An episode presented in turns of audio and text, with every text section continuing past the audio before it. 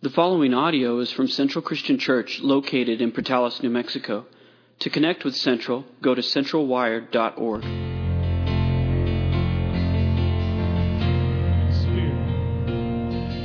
As the Spirit was moving over the waters, there it come move over us. Come rest on us. Come rest on us.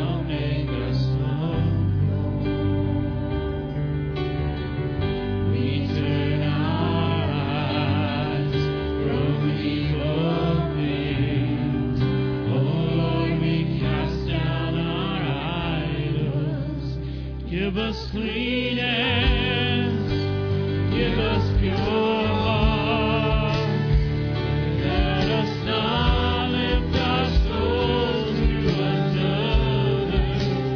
Give us clean air, give us pure heart, let us not lift our souls to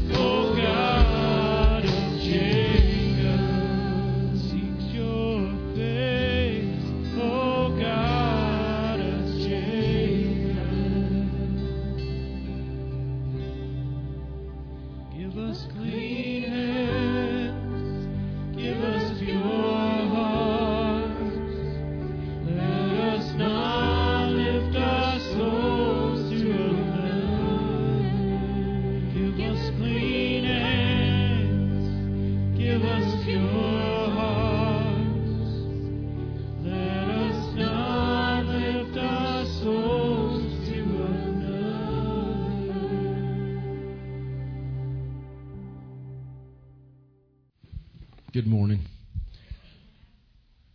I want to start this morning with a question of, have you ever been in a fight? Have you ever been in a fight? Question we all chuckle because at some point in our lives we've probably been in some type of fight. The reality of it is, folks, we're in a fight today.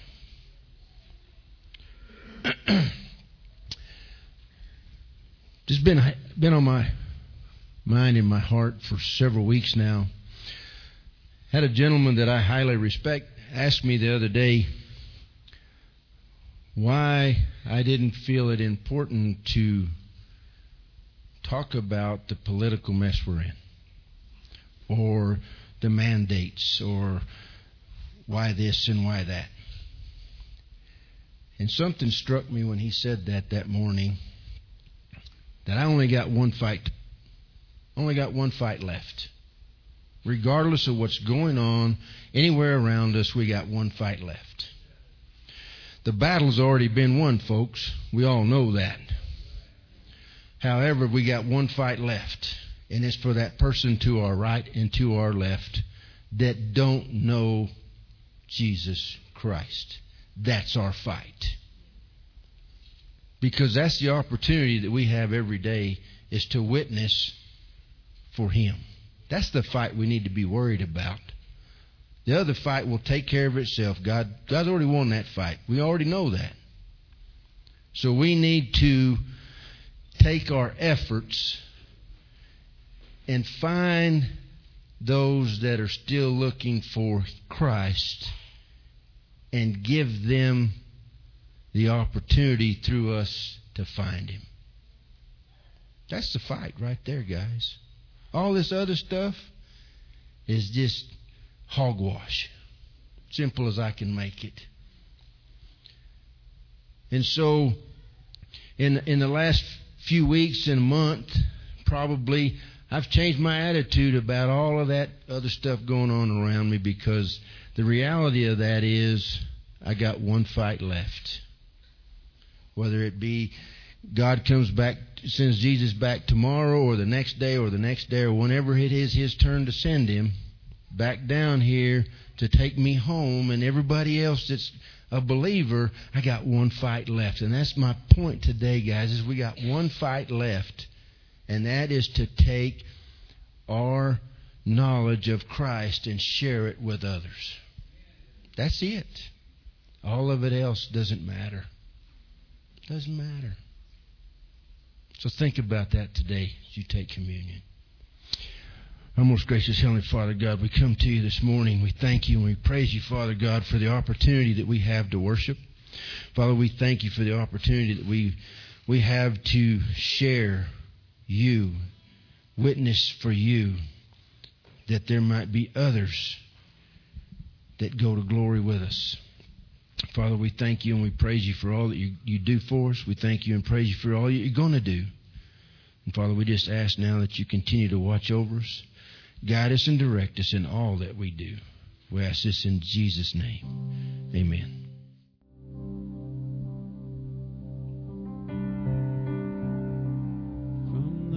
How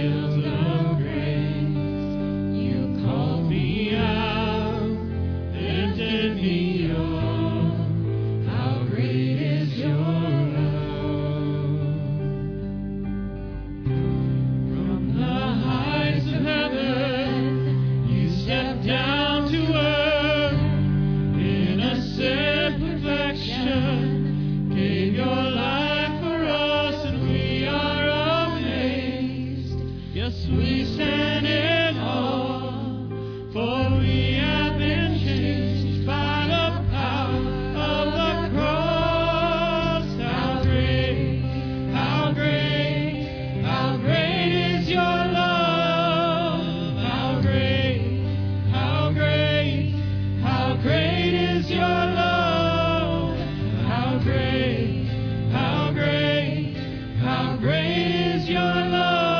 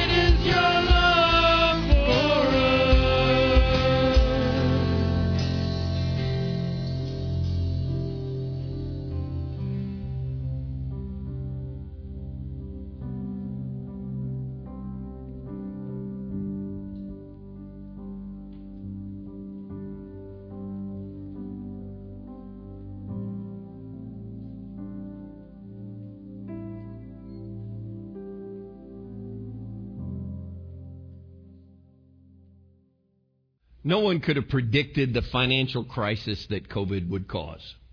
I mean, 2 years ago, we were sitting here, we were looking at 2020, we were looking at things were going good, economy was good, things are going to, you know, we're looking at a fresh decade, everything was looking up. Now, businesses, families have been hit hard. And I know many have hurt. So I'm hesitant, but I got a little personal good financial news, and I want to share it with you. This week I got an email from the office of the Senate of the Republic of Nigeria. And they're going to deposit $4 million in my account as soon as I give them some very personal and private information. And I just want to share with you guys this. I'm going to tithe on it. You're going to see our numbers 1 week. Oh, boom, an extra $400,000 in there, man.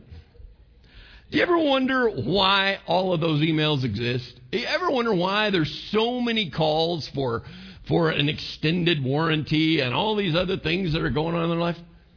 Because it illustrates America's favorite idol, an idol called more. It's the premise of almost every TV show, certainly every game show. At the end of this 30 minutes, somebody is going to come out of here with more.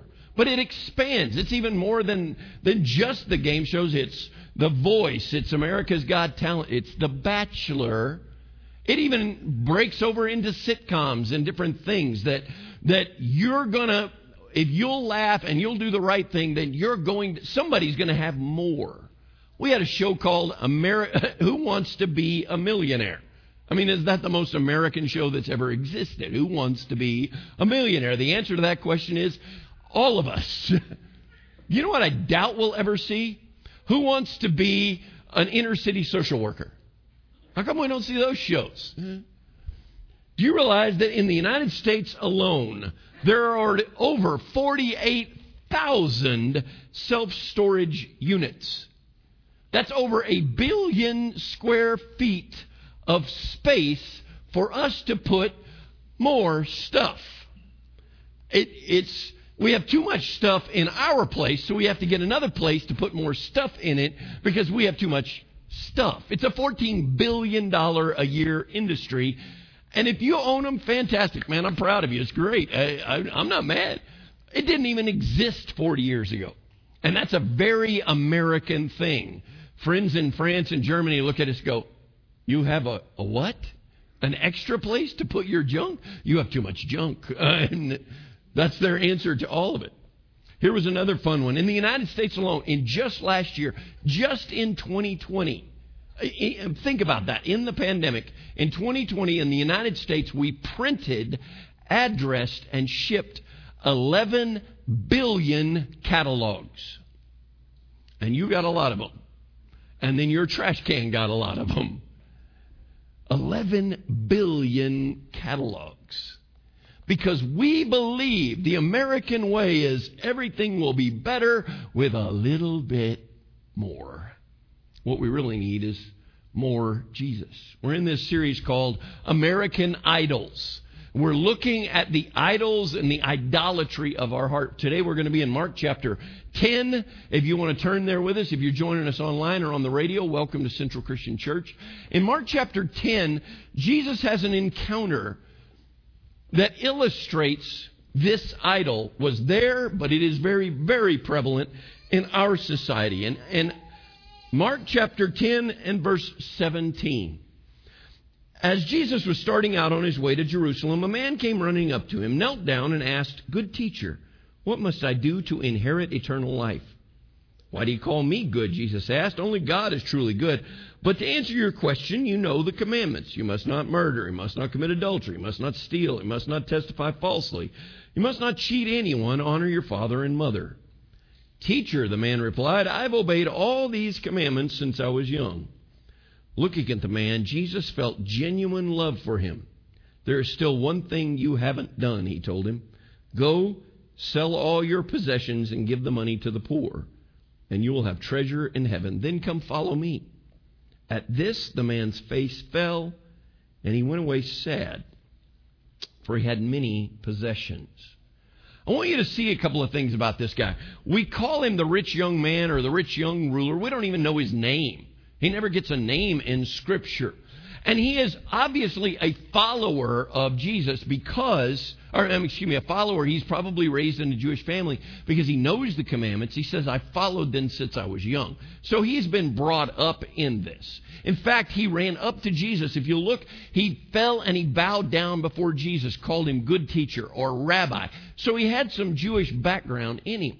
He was a good guy. I've gone to synagogue all my life. I'm a pretty good guy. I obeyed them all. In verse 21, I hope you get this. This one just jumped off the page at me. At 21, in some of the versions it says Jesus looked at him and loved him. You need to understand this. This was never a judgment. This was never a, I hate all you rich people. It was never that. He loved this guy. But he saw that he had a problem. He came to Jesus, and this may be the only time in Scripture this happens. I really haven't been able to find any other. He came to Jesus, and he left sadder. That's weird. Usually people come to Jesus, and they have sight, and their leprosy is healed, and this guy walks away sad. Now, why would anyone choose the God of more over Jesus? I'll tell you why. Because the God of more has a really good public relations department. They have really good sales pitches in the God of more. The God of more promises security. You'll be secure. Now remember, an idol, a functional God, is somebody that we may not bow down to, but we mentally trust that it's going to take care of us. And it becomes a functional God, little g God. And this functional God promises you'll be secure if you just trust me. With more, you can control your future.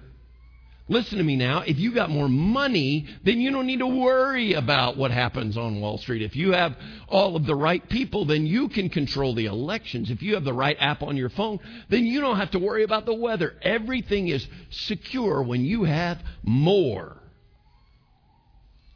The God of more will promise you influence because those with little count little. You need to get more. The more you get, the more you matter. Then people will listen to you and people will vote like you and people will think like you and everything will be hunky-dory because you have value. What is really interesting is the God of more sells us that our worth is tied to our net worth. But the Bible tells us our identity is in Christ. I no longer live, but Christ lives in me. Okay? The Bible tells us our identity is Christ. The world tells us our identity is in how much stuff we have. Do you realize what we're doing? We're giving the attributes that God deserves to stuff. We're giving praise and worship to stuff. The God of more promises so many things, but maybe the biggest thing it promises happiness. I love this ad. That's the most recognized logo on the planet. So if you drink that, you're going to open happiness. It's simple equation, and that's just our culture. Most of you know I kind of like marketing and advertising. I'm fascinated with it. Do you realize that in 2020, in the middle of a pandemic, in America alone, $240 billion was spent on advertising? They're estimating this year it's going to be $280 billion. We are the culture that coined the phrase, he who dies with the most toys wins. That's America right there. That's for you. That's our best. We believe in life, liberty, and the purchase of happiness. This culture has more than any other culture in the history of the planet. We have more of more. Then let me ask you this question. If we have so much more and everything is about more, why can't we, in the words of the Rolling Stones, can't get no satisfaction? Why are we not satisfied? I'll tell you why. Because worshiping the more God is like drinking salt water. The more we drink, the more we consume, the more we acquire, the more our thirst to acquire more grows. I'll tell you who understood this, a guy named Solomon. Solomon in Ecclesiastes chapter 5 said this. You can write this down if you want. Ecclesiastes 5:10. Those who love money will never have enough. How meaningless to think that wealth brings true happiness. The more you have, the more people come to help you spend it. That's straight out of Scripture right there. So what good is wealth except perhaps to watch it slip through your fingers? Friends, just because we have a rich purse doesn't mean we have a rich purpose. Our purpose and our identity needs to be in Jesus. How many of you have ever bought something online? You've ever purchased something, or you've heard these ads? If not completely satisfied, return for 100%. Have you ever done this? How many done this? Can I just tell you, I think that's the most bogus claim on the planet. In what have you ever been completely satisfied? Your car? Your house? The weather? It's kind of a gimme around here, all right? That's an easy one to not be satisfied with. Your spouse, this church. In what are we completely satisfied? Friends, we were built for Eden. That's what we were designed for. We lost that. And I don't think we're ever going to find satisfaction until Jesus comes and there is the new heaven and the new earth. And we've got to get our eyes on that. Because the more God promises a lot, but delivers way less. You know what He delivers? He delivers financial bondage. That's why we believe so much in Financial Peace University here. Franklin and Marie have taught it for years. Gowan and Caitlin are teaching it now. Our worship of more has made us borrowaholics. FPU is a class that we encourage people to be a part of so that you control your money instead of your money controlling you. We need to be free to do much more with us. I read this week. The average income tax filer last year, the average income tax filer pays 10 times more in interest than they give to charitable causes. 10 times more in interest than charitable causes. And I'll be real blunt.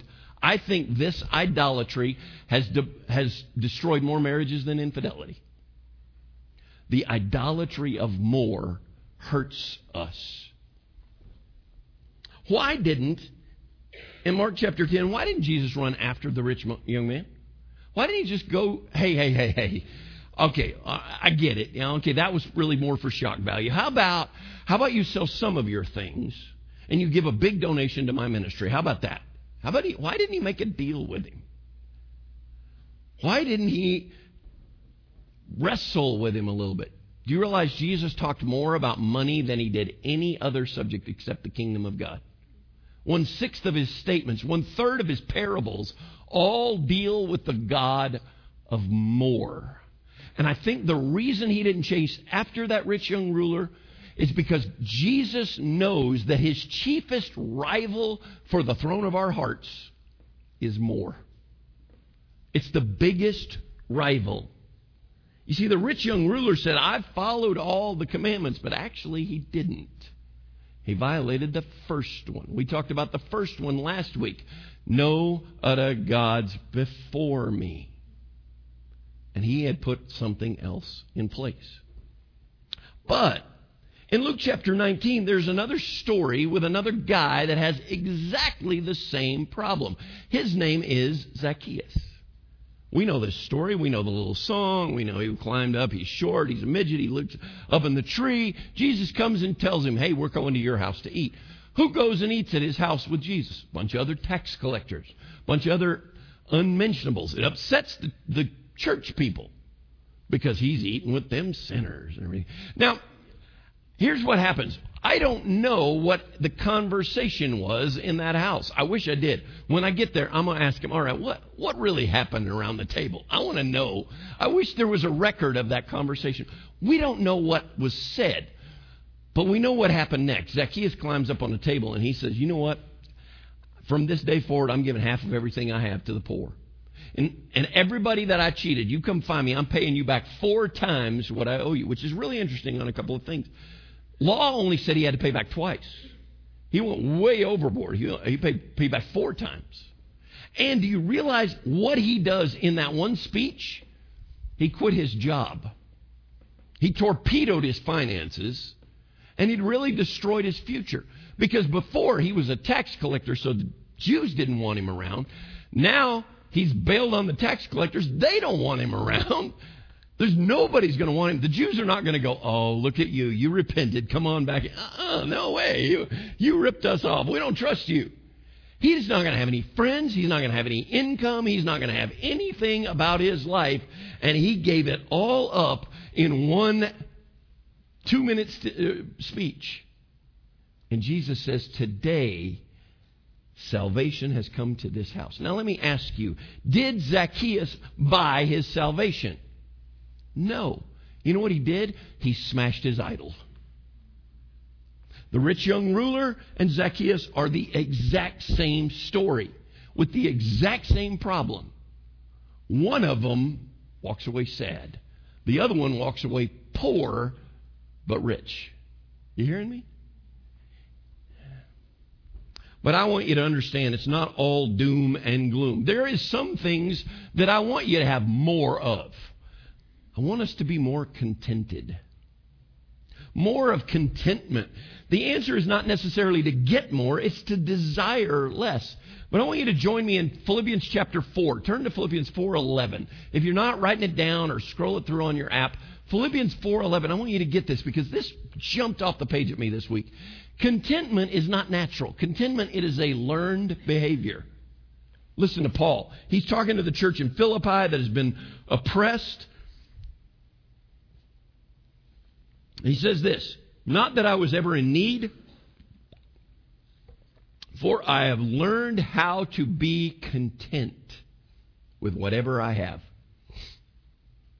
I know how to live on almost nothing or with everything. I've learned the secrets of full tummies and empty tummies. I've had friends like me. I've had friends beat me. All right. He knows all the situations. But what is that big word?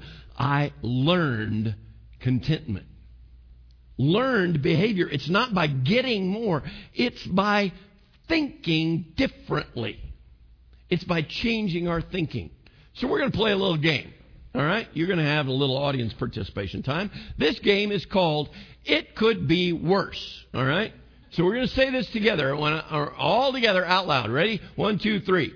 It could be worse. Much better. Give yourselves 1,000 points. All right. So you're going to leave here in a few minutes. All right? You're going to get in your car and you're going to go out to your car. All right? But right next to or a couple of cars over, there might be a nicer car. There might be, wow, man, that's a nice Suburban. Oh, look at that truck. Oh, those are really pretty cars. And you're going to look at those, and then you're going to get in your car. You're going to put your keys in there, and then together we are all going to say, it could be worse. Do you realize 2/3 of the planet will never own a car? My brother went to, when I was in college, he went to Russia. He spent almost a month behind the Iron Curtain doing a documentary, and he was talking to some people over there, and they asked him, do you have a car? And he said, yeah, I have this kind of car. And then he and Dad had bought a kind of a convertible, and they were restoring it. And he said, well, I have these. And these all these guys were like, you have 2 cars? Yeah. You can't drive them both at the same time.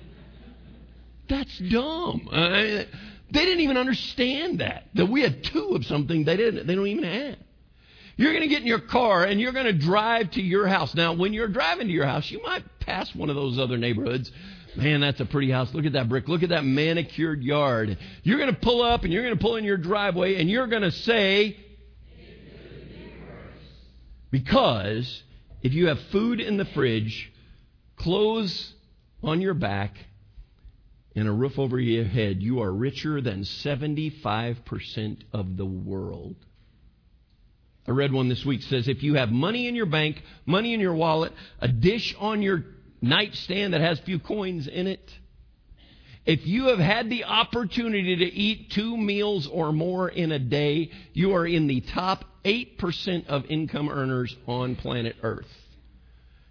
By show of hands, how many of you will have the opportunity today to eat at least twice? All right. Pretty good chance, most of us. Maybe 3 and, second breakfast and fourth snacks. And, we've got opportunities. Do you realize 68% of the world lives on one meal a day? It could be worse. You're going to drive your car, you're going to go to your house, and then you're going to get there and you're going to see your spouse. You know, he's lost a little hair. She may have gained a pound. And you're going to say, no, you're not going to say that. Do not say that. I don't have time for all that divorce court, all right? But some of you are going to think it. And then you're going to blame me. Don told me. September of 2020, Science Magazine published a study by the University of Boston, the University of British Columbia and Harvard with this title, Can Money Buy Happiness? They had studied over 3,000 people for 7 years, and they asked this question, can money buy happiness? They found after 7 years of study no marginal register of improved happiness just by getting more money.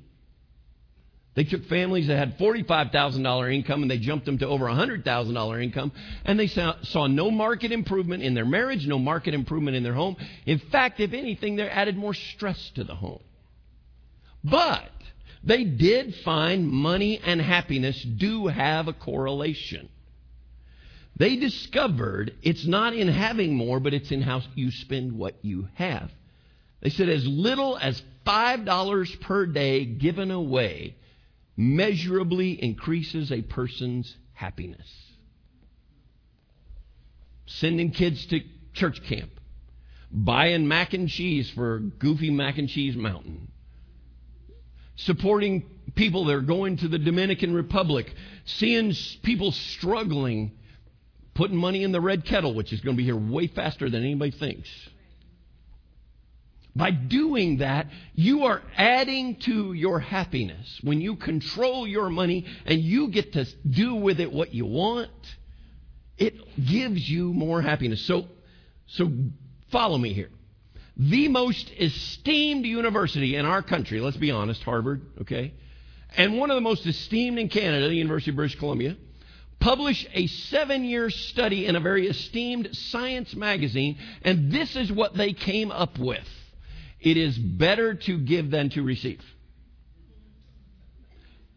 Seems like somebody said that a couple of thousand years ago already.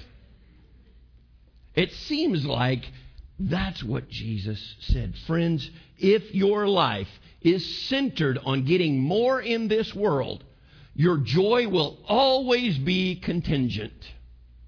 And you'll realize that any day now, somebody could take it from you. Whatever the headlines are, whatever popular things are going on, whatever culture says. The Hebrew writer was writing to people in chapter 13. He said, your life should be free from the love of money. Be satisfied with what you have. For he himself has said, I will never leave you or forsake you. Spirit, come fall on us. Be in this place. Rest on us. The songs we sang about how much better God's ways are. The Christ follower has learned that no matter what the headlines are tomorrow, no matter what mandates come down the road, no matter what is happening politically, our God is with us today. Amen. And Wes is 100% right. The fight that matters is, do they know Jesus? We need to point people to Jesus. Now, I'll be straight up honest with you. The more serious we are about our joy coming from the real God, the weirder we're going to look to the world.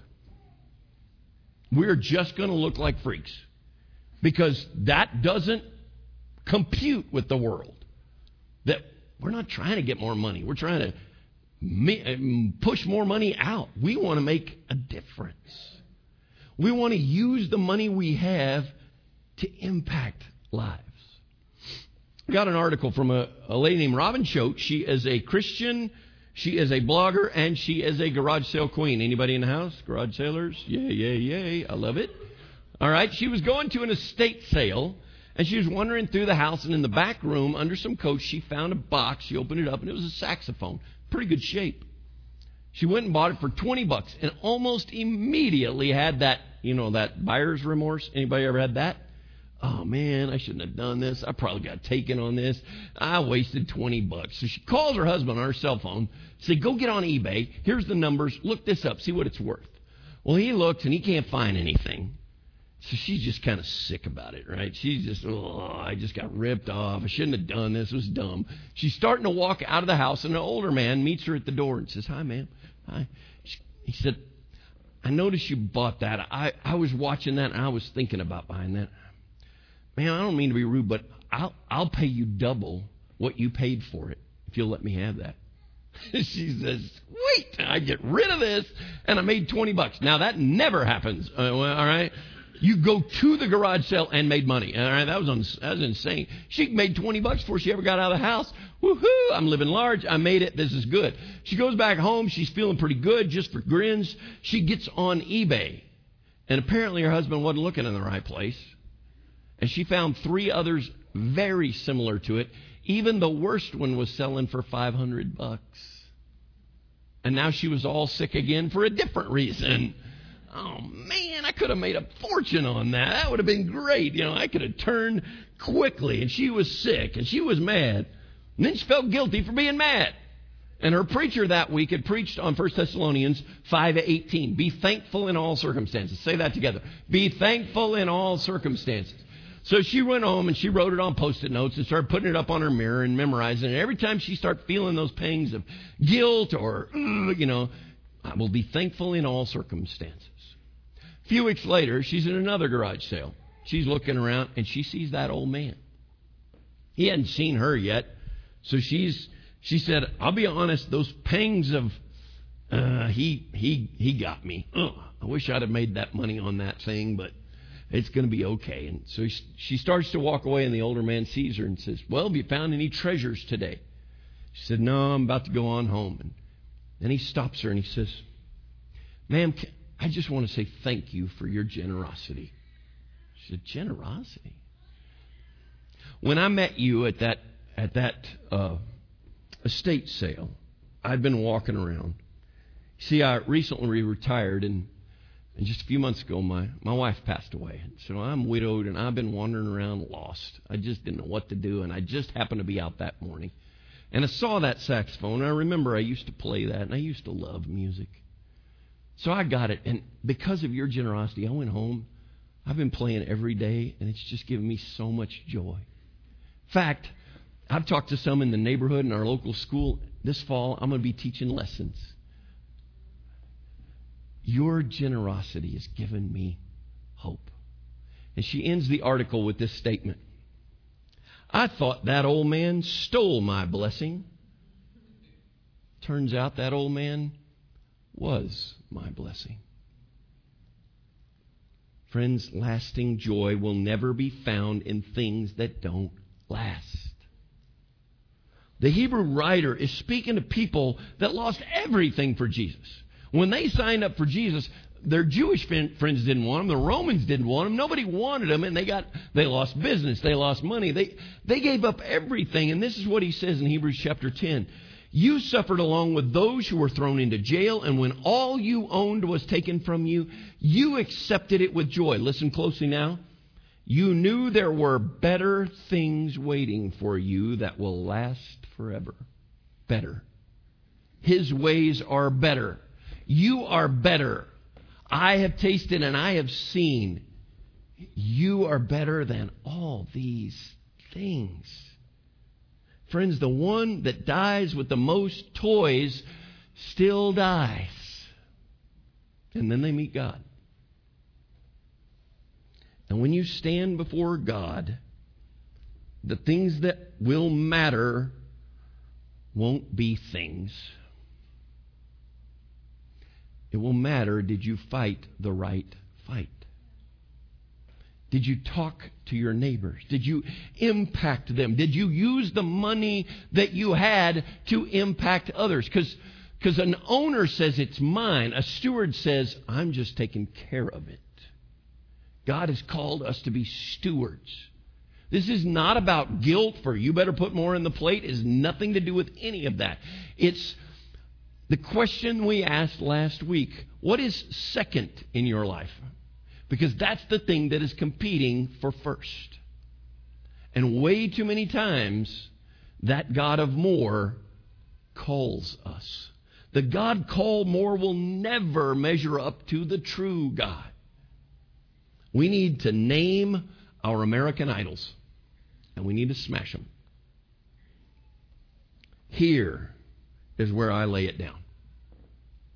Here is where I lay it down. Every burden, every crown. This is my surrender. Friends, if you've never surrendered, this needs to be the time. Going to church is not what this is about. We love having you here. We want you to know Jesus.